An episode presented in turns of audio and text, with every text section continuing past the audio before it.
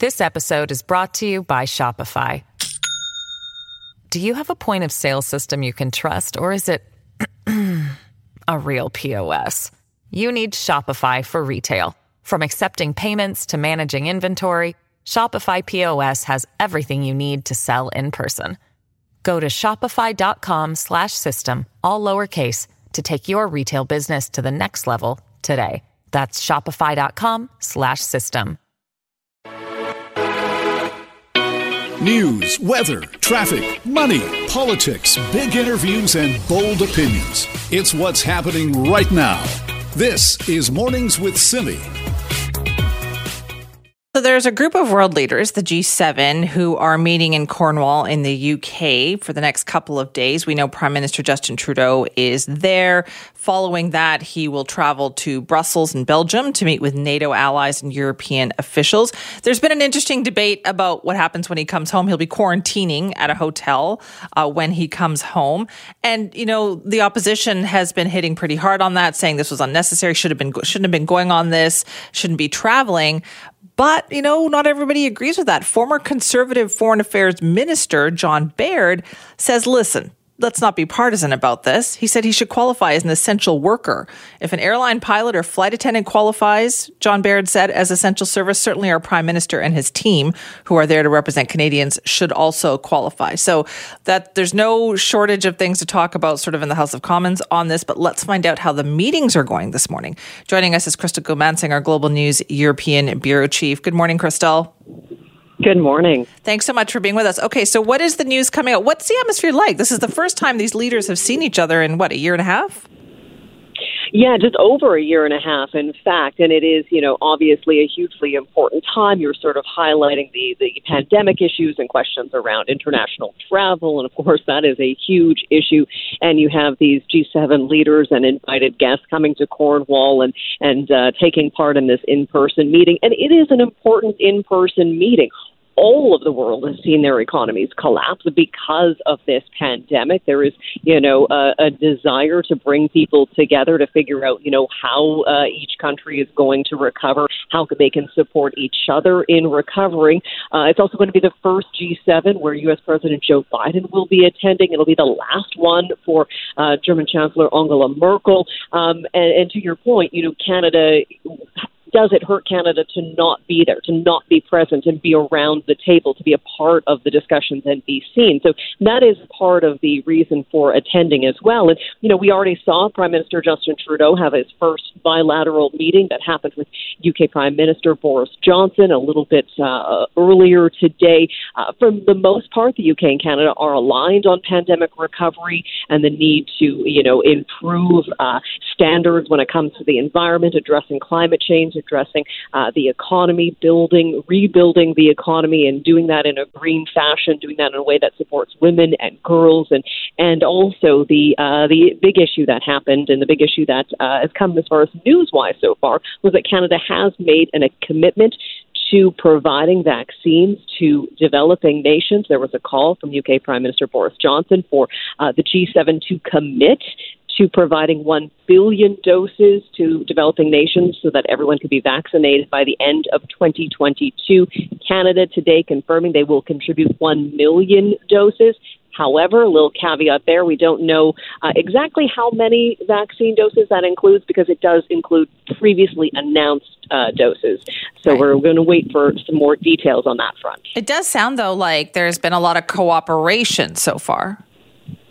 And that will be one of the things that come of, of these sort of summits, the leaders getting together, is standing in front of somebody, looking them in the eye, socially distanced. We're seeing a lot of socially distanced, of course, a lot of elbow bumps instead of handshakes, uh, masks and tests we should say.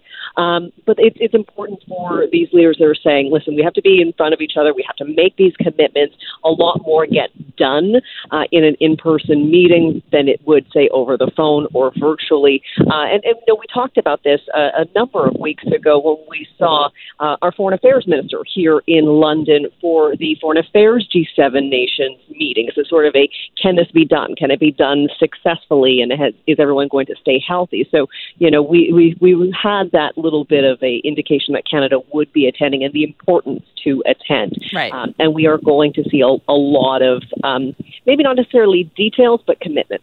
So, do we expect, yeah, more information on travel? Is there going to be some kind of agreement, do you think, on how we're going to allow people to travel?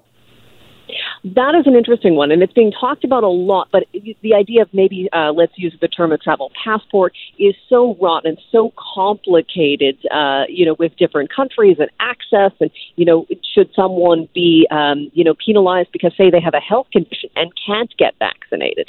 So you know, how will you put these sort of um, caveats of, for different people who can't get vaccinated but would in other cases? So um, that's one that is obviously of great interest.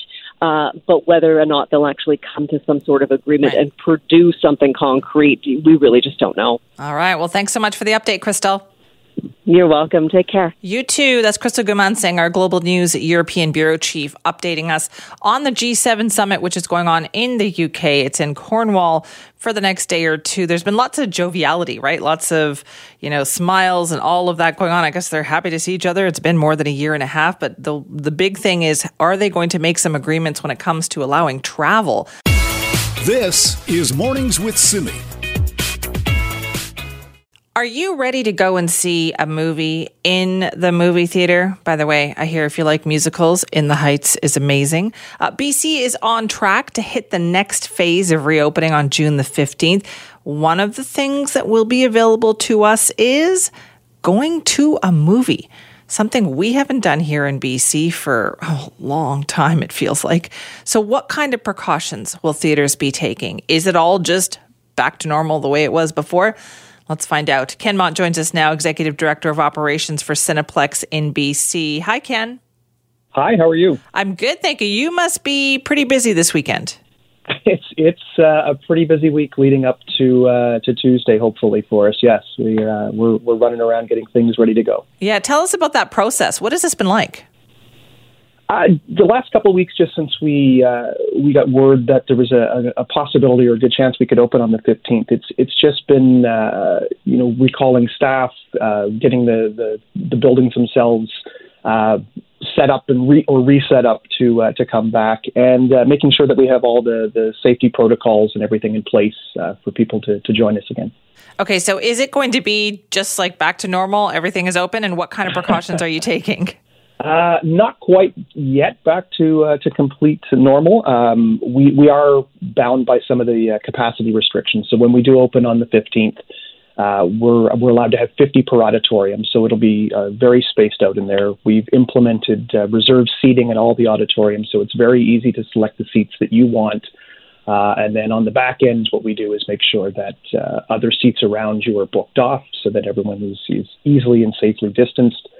Um, we're staggering our show times so that we can have the, the flow in and out of the buildings um, easily controlled. Uh, and then we're coming back to the uh, the same enhanced cleaning protocols that we uh, put in place last summer when we opened for the first time. Right. Okay. So you've clearly got a lot of precautions here uh, that you're going to be taking. Are all theaters going to be opening? Uh, all, all, theaters in BC, with the exception of one, which is uh, a brand new theater that we're opening in uh, Brentwood, which will be a couple weeks behind this uh, this reopening. Okay, so has everybody come back to work? Were you able to recall all your employees? Uh, we've been we've been very impressed with the number of people who are coming back. Uh, we've lost a few, of course, just like a lot of other businesses. people have had to move on for, for different reasons, but by and large, our staff are coming back almost in full capacity for us. All right, and the big question here, Ken, is can we buy popcorn? Will the concession absolutely. stand be open? uh, I encourage it. Uh, absolutely. Uh, concession stands will be open. Uh, the, the mask mandate, of course, will, will continue for people coming into the building. But uh, if you're in the auditorium uh, eating popcorn or you know having a soft drink or candy, absolutely you can take the mask off to do that. All right. So the, the how much longer then does it take for your employees now? You have to do the enhanced protocol. What does that mean? Uh, really, it's just we focus on all the uh, the high the, the, high traffic touch points of making sure they're they're getting wiped down uh, on a on a frequent and consistent basis. So uh, I don't think people coming in will find too much difference as uh, for any wait times really. Um, we do have to do uh, contact tracing, which takes maybe a couple of seconds longer when you're you're first checking in it with our greeter at the door. But beyond that, everything else will will seem pretty pretty normal. And do you have any indication yet about you know the interest that people have in coming back? I know you said you're reserving seats, or have there been advanced ticket sales? There's been a good number of, of ticket sales already. So as people um, start to realize that we are we are coming back online, uh, the interest is really gaining momentum and. Uh, other markets uh, around Canada and around uh, North America are, are, seeing very good traction as uh, as box offices reopen. So, do you, you know there was a lot of talk during the pandemic that oh that's it nobody's going back to the movie theater they're going to watch these movies at home. Do you think people are ready to come back to the theater? I think people are very much ready to come back to the theater. If they're anything like me, uh, just getting back into an auditorium with people and you know laughing at a comedy or you know kind of gasping at an action film or whatever whatever I I think you know, I know personally I have, and I know a lot of people who really miss the the uh, social interaction of watching films together. I think you're so right about that. Listen, Ken, good luck. Thank you very much. I appreciate that. All right, that's Ken Mond, Executive Director of Operations for Cineplex in BC. Yes, you can go see a movie. Hopefully, everything goes on track if we hit that next stage of our reopening plan, which is June the 15th is four days from now. One of the things that will open are the movie theaters. And as you heard Ken say, they are getting everything ready. Isn't it weird though how, how quickly things change, right? When the pandemic hit and movie theaters closed, all of a sudden you had all these options. Movie studios were releasing big movies um, right away for in home streaming. And everybody was saying, oh, that's it. The, the traditional movie industry is dead. People aren't going back to the movie theaters. And for a while there, it, it did seem like that was a possibility. But boy, enough time went by that as soon as you know people had the chance to go back into movie theaters, they are doing so. I guess they really do. We still want to see some films, certain ones anyway, uh, on the big screen. I'll tell you right now, the one that I'm holding out for is the new James Bond movie. I have been waiting more than a year now to see this new James Bond movie, the last one that Daniel Craig's going to be in. And I tell you, I am going to watch that thing on the big screen, even if they made it available in my house and I could watch it at home. I'm ready to go to the movie theater to see that particular movie. How about you? Are you ready to go back to the movie theater and see something?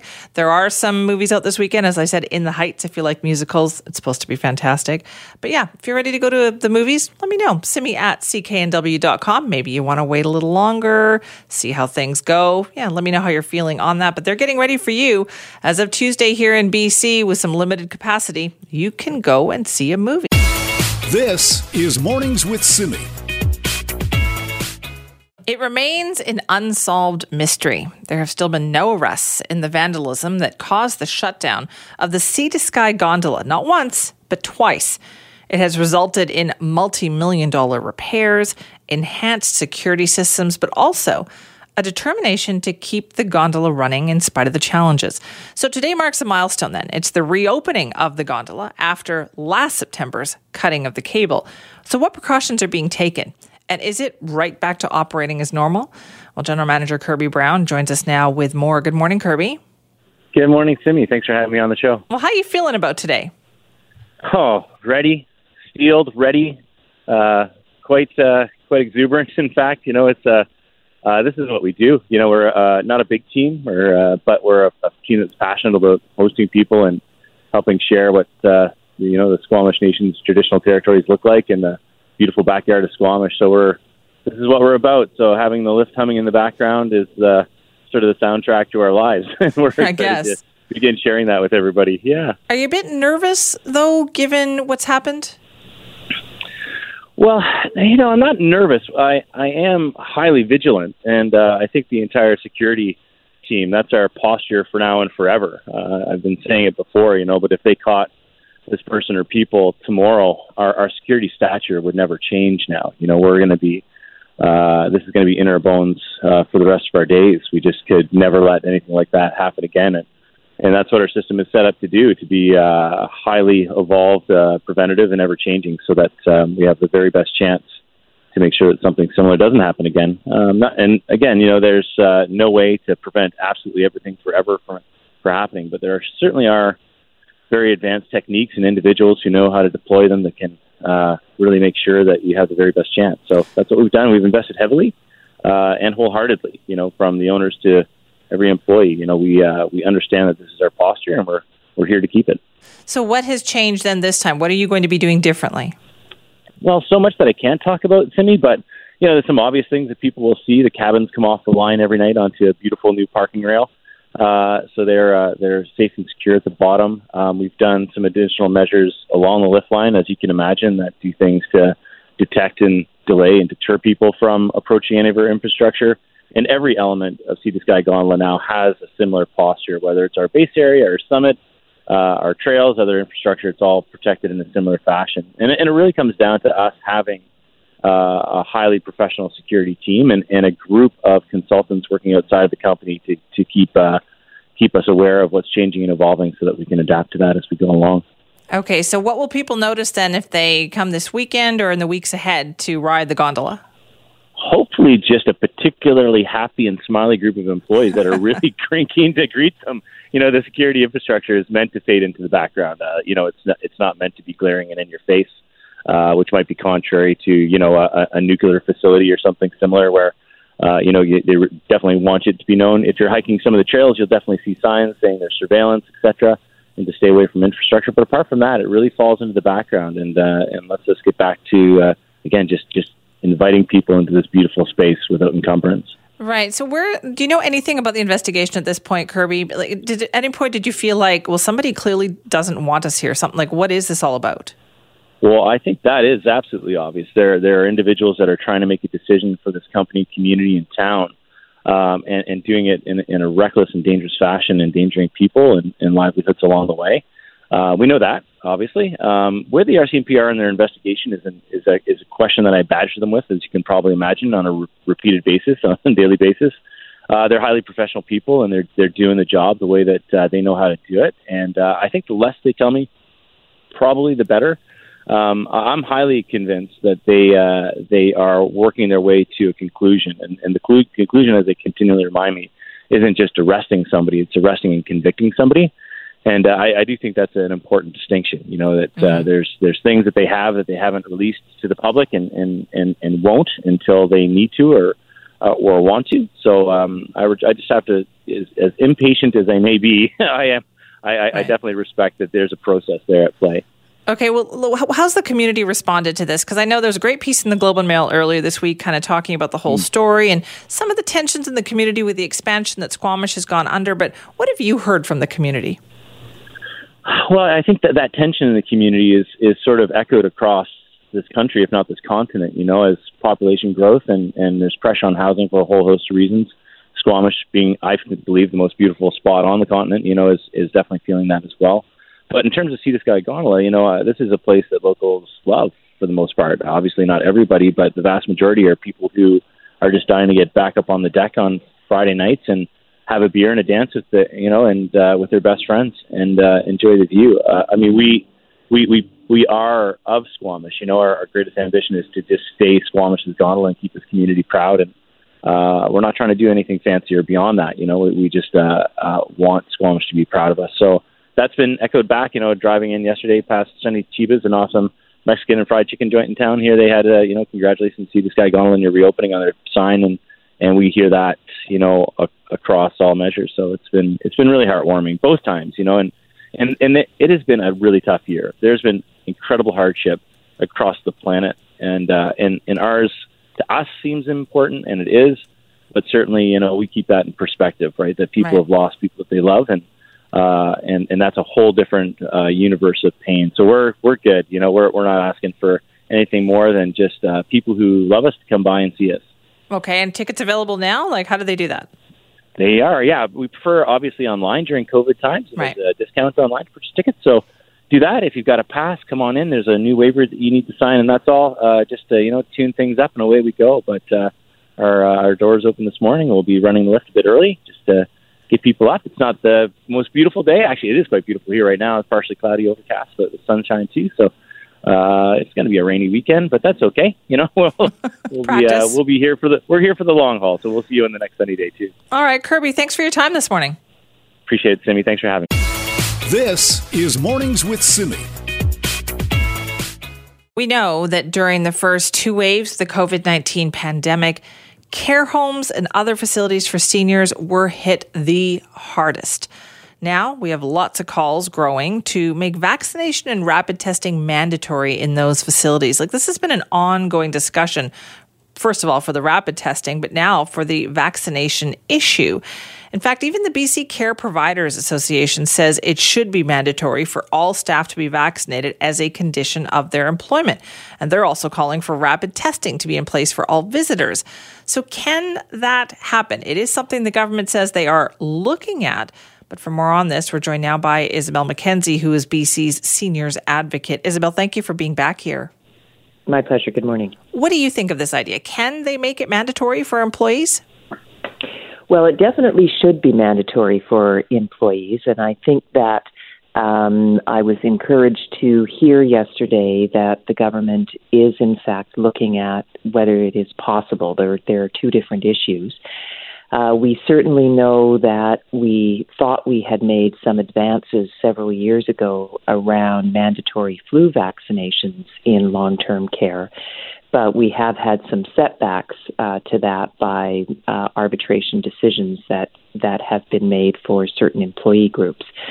So, whether or not it can be, I think, is a question that um, may ultimately be decided through either courts or arbitration. Whether or not it should be, absolutely, it it should be mandatory. It should be what we call a bona fide occupational requirement that you're vaccinated for COVID nineteen in order to work in long term care. And then I think the other part, and you spoke about that in your opening remarks around uh, testing, we do know that no vaccine is 100% effective. We know the stakes are very high in long term care in terms of the um, uh, seriousness of the virus if it gets into a care home. We've seen vaccinated uh, residents uh, both contract and die of COVID uh, 19. So I think we have to look at uh, the testing protocols we will still need to have in place, particularly for this upcoming respiratory season, uh, fall of 2021. It, why is it, do you think, that the vaccination rates have been lower for people who work in care homes? I would have thought the message would have been very strong there. It, that's an interesting question, Simi, because uh, our office tracks vaccination rates by uh, care home, and we've been reporting on that for several years. And it was interesting to note the first outbreak, uh, Cottonwoods in Kelowna, where the vaccination rate for COVID 19 was lower than the vaccination rate for influenza. So, in fact, the influenza vaccination rates for that site were quite high.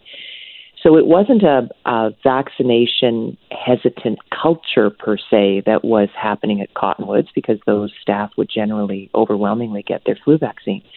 I think in the very beginning, and I hope we've, we've remedied this to some extent, don't forget that the vaccine was new care home staff were being asked to take this vaccine in December and in January. There was a lot of vaccination going on before it really became uh, prevalent in the in the general community, like we're seeing now.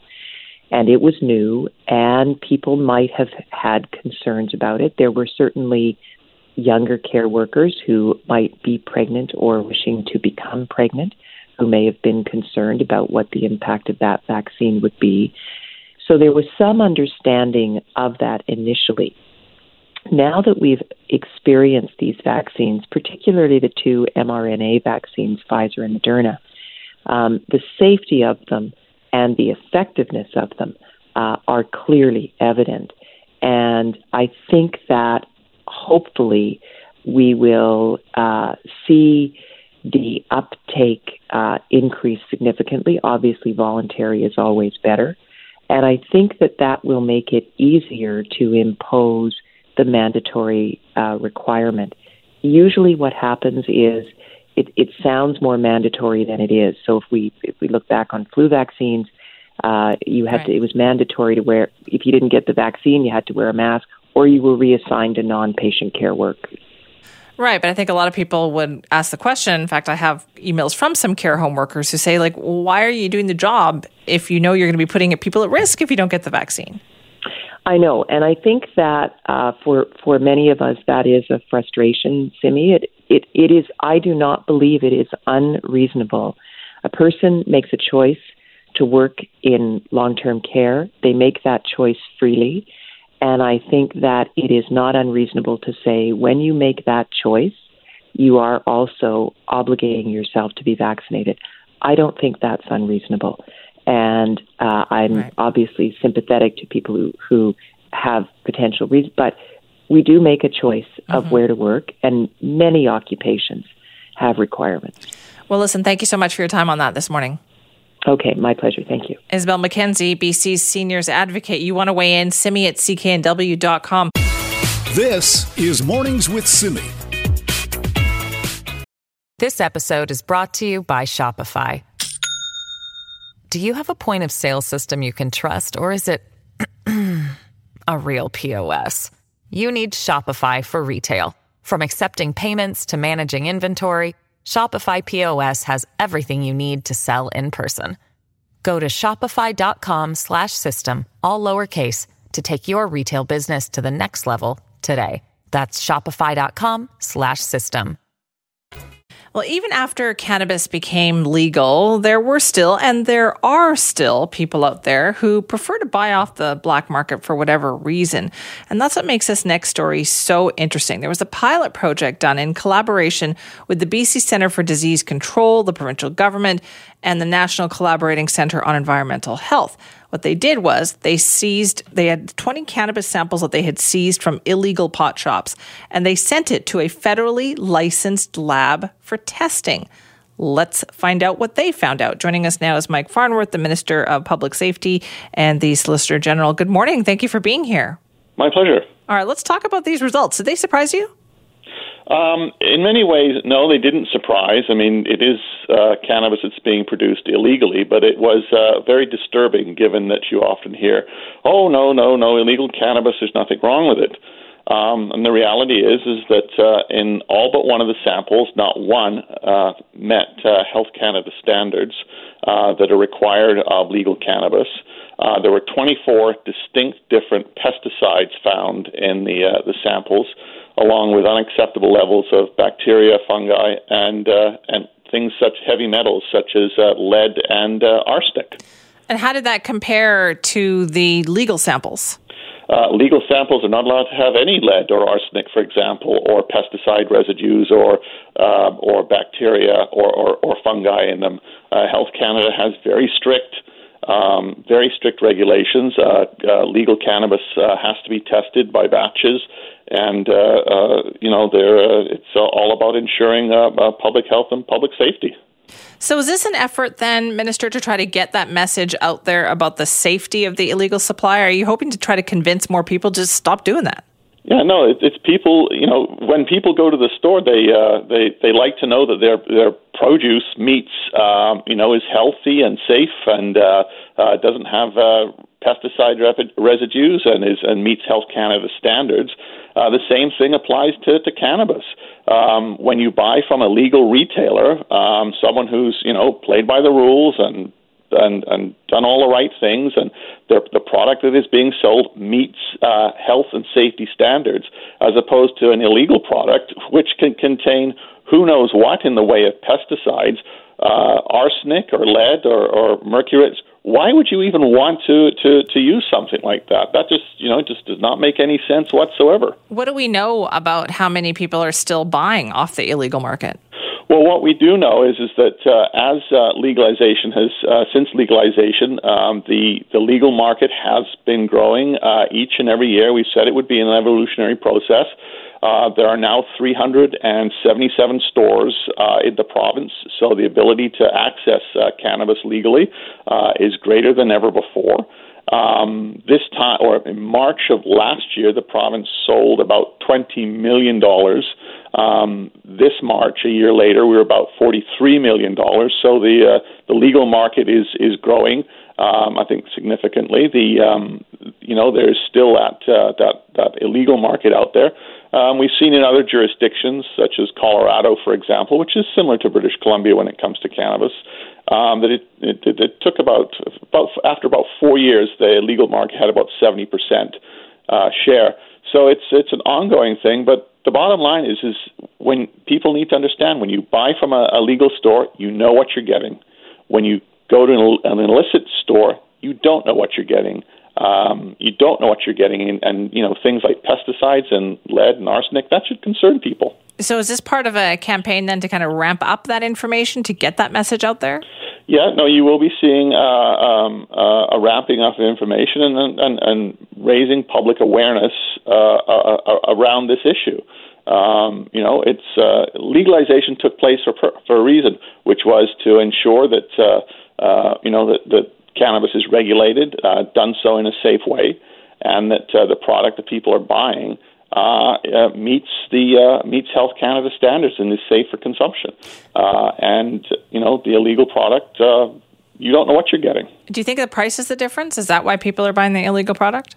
Um, there's all kinds of reasons why uh, people have have you know buy illegal product, but the the price in in cannabis legally is is is is quite competitive, has come down a lot. Uh, there's a significant uh, increase in the range of product uh, that is out there. Um, you know, the the, the producers, um, uh, more varieties ever now in this strains uh, are available in stores in this province than ever before. In fact, I think we probably have the most in the country.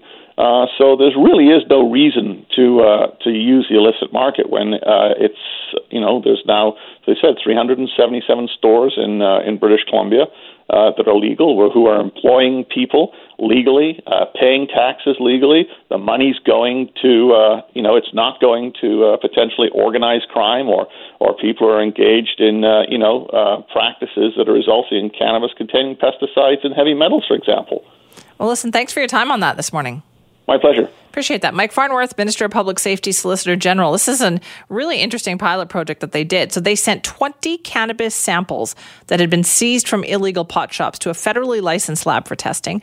And they found the presence of 24 different pesticides, along with unacceptable levels of bacteria, fungi, and heavy metals. Just three of those 20 samples would have even met federal standards for sale in a legal store. Nine would have been outright rejected, they said. Eight would have required further investigation. Uh, but just two of the 20 samples had no detectable pesticide residue on them. Very different against their analysis of legal cannabis, which detected two pesticides in eight of 63 samples that they had tested, right? This is Mornings with Simi.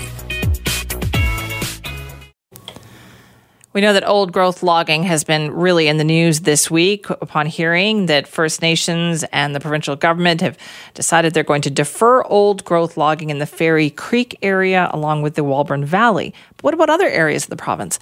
Well, the Squamish Nation has some thoughts on that actually. They are also asking for something similar. Joining us now is Chief Leah George Wilson, Chief of the Tsleil-Waututh Nation. Thank you for being here this morning. Good morning. Thank you for having me. And what is it that you're asking the provincial government to do? Well, Tsleil-Waututh has been actually working on a land use plan in the Indian River watershed with the province of BC, and the plan is close to completion. And we want to see the old growth in the watershed protected.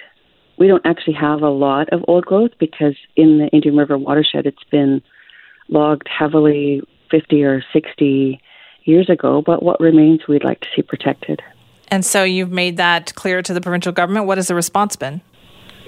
Uh, well, we're working on this land use plan, so we'll see when when it comes to completion. But I mean, they're aware of what our intentions are. Were you were you feeling better about it once you saw what happened with Fairy Creek in the Walbran Valley?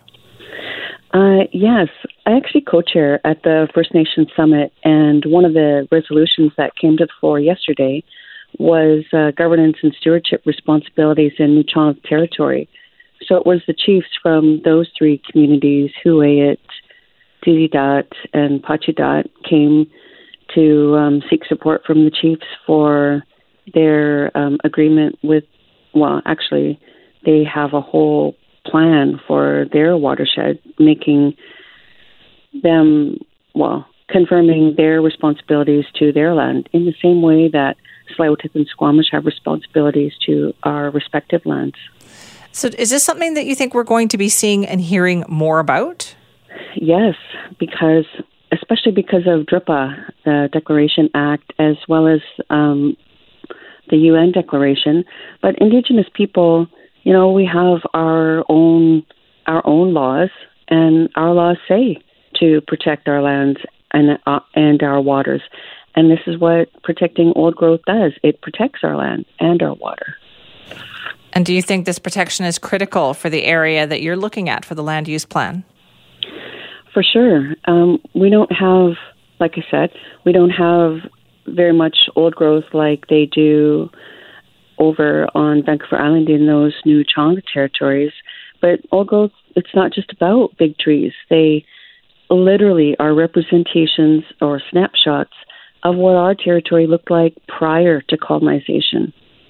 As our ancestors and histories are woven into soil, plants, animals, and trees of these forests, they're they're important to Tsleil-Waututh. They're a part of who we are. I look forward to hearing more about this. Thank you for your time on that this morning.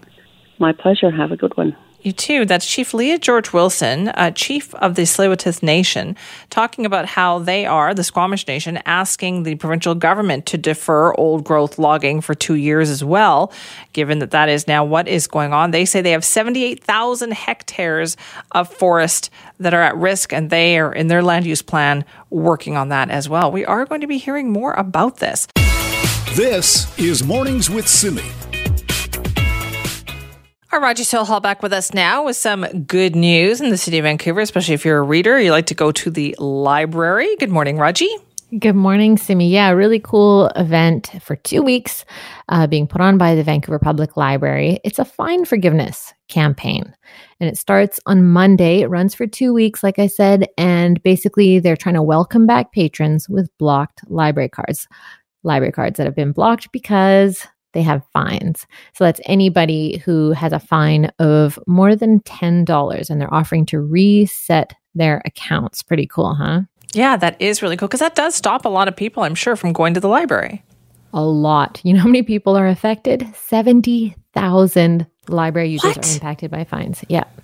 And one in 10 patrons have lost their ability to borrow material due to fines that are over $10 so many people. And Simi, um, they say that COVID has really affected people uh, in this regard. So a lot of people, you know, wanted, sought out that community of going to the library, wanted their their books and whatnot, and other materials too, right? Like DVDs, and um, some libraries do uh, rentals of or borrowing privileges over puzzles and fun things like that.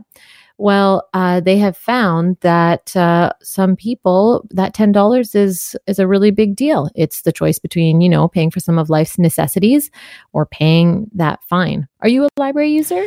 I am not. I was back in the day, but when I had kids, it became more difficult to juggle. You know, going to the library and all of that.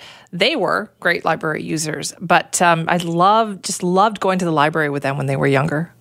Yeah, I fell out of going to the library just before I had kids. And then it was, again, yeah, having kids. And I thought, oh, I really want them to be around books. And so we use the library a ton. We also rack up uh, fines at some libraries. But my local library recently went to fine free. And I found, if anything, I'm actually returning the books early or on mm-hmm. time now. Just the just the goodwill there knowing that hey i want someone else to use this and there's no shame associated with it anymore because fines aren't just about money. They're not just about the amount. There's also uh, it's not just the amount of money it's the value that's placed on being late on something that's a social obligation. Like we know we're supposed to return our books on time, but we don't always. Anyway, if your fines are too high at VPL, you, you lose borrowing privileges. And I asked Christina de Castell, the chief librarian at VPL, what the threshold is and how it hinders people from accessing the library. Here's our interview. Well, if you have more than $10 in fines, then you're not able to borrow. And that can happen very quickly if someone loses a book. But if we look at in uh, lots of people have less than $10 of fines, and so they're able to keep on borrowing. But for some people, just the fear of $10 of fines is enough to stop them from borrowing altogether. So that's really something that we're trying to address through this event. And if they're struggling at, at, any time, we really want to have a conversation with people. Why do people return things late? There are so many reasons people return things late. They might have lost them in their car, lost them in their bookshelves, but also things just come up in people's lives. Sometimes we hear that someone has been admitted to the hospital and that's why they haven't been able to return their books on time or just but so many things happen and it's very rarely is it the case that they could have done anything about that so we really want to give people that opportunity to have those fines forgiven so i've heard that um, number crunching at other branches has shown that it costs more to chase late fees. It costs the library more in just handling it administratively. Has VPL found that too? We have not done an analysis of the costs of gathering late fees, but it is a significant part of what our circulation staff spend time doing. So those conversations about paying fines and clearing fines really are a big part of of what we end up having staff doing in all of our branches and at our central library. So it um, it certainly makes sense that other libraries have found that when they've delved into the amount of time that that fines take. I'm so curious about the psychology behind returning borrowed items back late to the library. Some people feel ashamed when they realize that they've hung on to a book past due date. Of course, I'm putting my hand up for that one. And then um, they'll even avoid the library afterwards. Sometimes if the fines are too high, and that seems like a huge impairment for them to enjoy not just books, but the community that libraries can provide too. Is there any desire to create a fine free initiative that's permanent? There absolutely is. We're looking at ways to fund a permanent fine free model. The VPL board considered this as a priority in the 2021 budget process. And I'm expecting our board to consider it a priority again for 2022. So we'll be taking that decision to them in the coming weeks. When Council provided funding for this event for 2021, the councillors asked us to bring back the idea of fine free service for them to consider for 2022. It makes sense for us to undertake this fine forgiveness event now so people can return to borrowing from the library, even though we can't do it on a permanent basis yet. Overdue fines are presenting additional barriers for people who rely on library service. And that means that a lot of people who really would be benefiting the most from the library right now are avoiding using our services. That shame that you that you talked about, it's something we really see from people who have fines that they will avoid the library altogether just because they know that they returned a book late. And we want to erase that. We want to give people a fresh start. Oh yeah, what a great initiative then. So Raji, what do we know about the demographics of people who owe fines? The fines disproportionately impact those facing economic and social barriers. So 30% of all blocked card holders actually live in four of Vancouver's lowest income neighborhoods. So it's really impacting the people who are also, in general, being impacted by COVID the most economically, too. So there's a direct correlation there. It's awesome that they're doing this. There is one caveat, though, Simi. It's not done automatically. So if you're hearing this story and you want to have your fines dismissed, you want your to participate in the fine forgiveness program at VPL, you actually have to call in visit in person or check out the details online so that they can do it for you because it's not automatic. Right. All right. Across the board. I love this. All right. Great one. Thank you for that, Raji. Thanks, Simi. That is Raji Sohal talking about the Vancouver Public Library's Fine Forgiveness Initiative going on June the 14th to the 27th. And if you are one of those people, please do check it out and get that library card up and running again. This is Mornings with Simi. Are we getting better at rescuing food? We've heard all the stories, right, about the amounts of food that get wasted in North America. It's awful. You've probably seen this yourself in your own fridge, in your own home. Perfectly good product and, you know, produce and other things just being thrown out. But in recent years, there have been a number of programs that have tried to put that food to good use. So, as part of our series about food inequality this week, we're going to talk about food recovery and redistribution with our next guest. It's Julia Hunter, Executive Director with the Food Stash Foundation. Julia, thank you for being here. Thanks, Simi, for having me on. What is the Food Stash Foundation? Food Stash Foundation is a registered charity. We're operating in Vancouver, and what we do is we rescue food that would otherwise go to waste, mainly perishable food, like as you mentioned, fruits, veggies, meat, dairy and then we redistribute it to other local nonprofits as well as food insecure households across the city. And how long have you been doing this for? Food Stash started in 2016, uh, so we're just entering our fifth year in operation. And how successful would you say you've been? Uh, I mean, we've been very successful. It's a double-edged sword and, and uh, something that we're proud of. But at the same time, it just illustrates the need for um, for someone to come in and, and connect the dots between all this food that's going to waste as well as people who need access to food. Um, and so we've grown quite a lot over the last five years. When we first started, our founder, David Shine, was rescuing about 10 to 12,000 p- pounds of food per month. Um, and now, as we enter our fifth year, we're rescuing over 70,000 pounds of perishable food from going to waste every single month. Oh, that's amazing. But okay, when we say rescuing food, what does that mean exactly? Like, where are we rescuing food from? Yeah, yeah.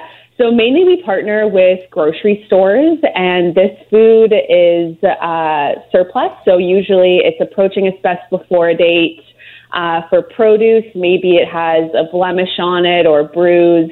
Still edible and, and healthy, of course, but um, that food would otherwise be taken off the shelves and, and go to waste. And so what we do is we come in and we rescue it. We also partner with some wholesalers as well as some farms seasonally throughout the summer months. Right. Are the are the producers and manufacturers are they also getting better at this, or in pointing out that hey, you know what, we're not we don't want to throw this out. Come and take it. I think the momentum is gaining here in Vancouver, especially as well as Canada, to be more responsible about this food. As you know, so much uh, time, energy, and resources go into growing this food, to distributing it, to getting it onto the shelves for people to purchase and consume. So I think the momentum is gaining. I also think there's still a ton of work that needs to be done in this area for sure. Okay, how do we do that work? What kind of work? So right off the bat, um, of course, food recovery isn't the sustainable long term solution. So we're looking, Food Stash especially, to do some more work in preventative uh, programs to try to stop food waste at the source. We also realize that the true cause, root cause of food insecurity is poverty. And so I think on the food waste level and with our food systems, we need to start to redesign and reconstruct these systems in a way that put the people and our planet first before profit. Because at the end of the day, our food system as it stands currently uh, puts profit first. It also puts the output and how much food we're producing over um, over the people and our planet. So I think those are our top priorities uh, leading into the next few years. Right, because there's food weight that gets wasted like every step along the supply chain, isn't there? Mm-hmm. Yes, yeah, that's right. Right from production through manufacturing, distribution to the retail level, and then uh, at the household level as well. Yeah, and in our household level, is what can we do? I mean, i have been trying really hard to do this, right? Where I tell people, eat what's in the fridge. You got to eat what's in the fridge. We can't. Yeah, like we're not. We've all we, we, had, we really have been focusing more on that in recent years. Do we all need to think about doing more? Mm-hmm. I mean, I think it's important. I also think, uh, from a broader lens, our our current mindset as a society, um, we're we're not totally connected to where our food comes from, and so maybe we don't think about uh, the effects and the gravity of wasting food. And so I think everyone um, could always use more of that, connecting with food uh, knowing all the time, energy, and resources that go into it, and truly valuing food and, and and what it's there to do, which is nourish ourselves. And so I think at the household level, um, there's some folks that do really well and are, and are on top of it. Um, but we also need to realize that it, it can be time consuming. And for a lot of people that are just uh, trying to pay rent, maybe are, are trying to balance three jobs or take care of their family, uh, there needs to be a more sustainable solution in place. Right. Julie, what was the pandemic then like for Food Stash Foundation? Because you didn't have all the restaurants and everything open. I guess there wasn't, uh, was there not as much food waste?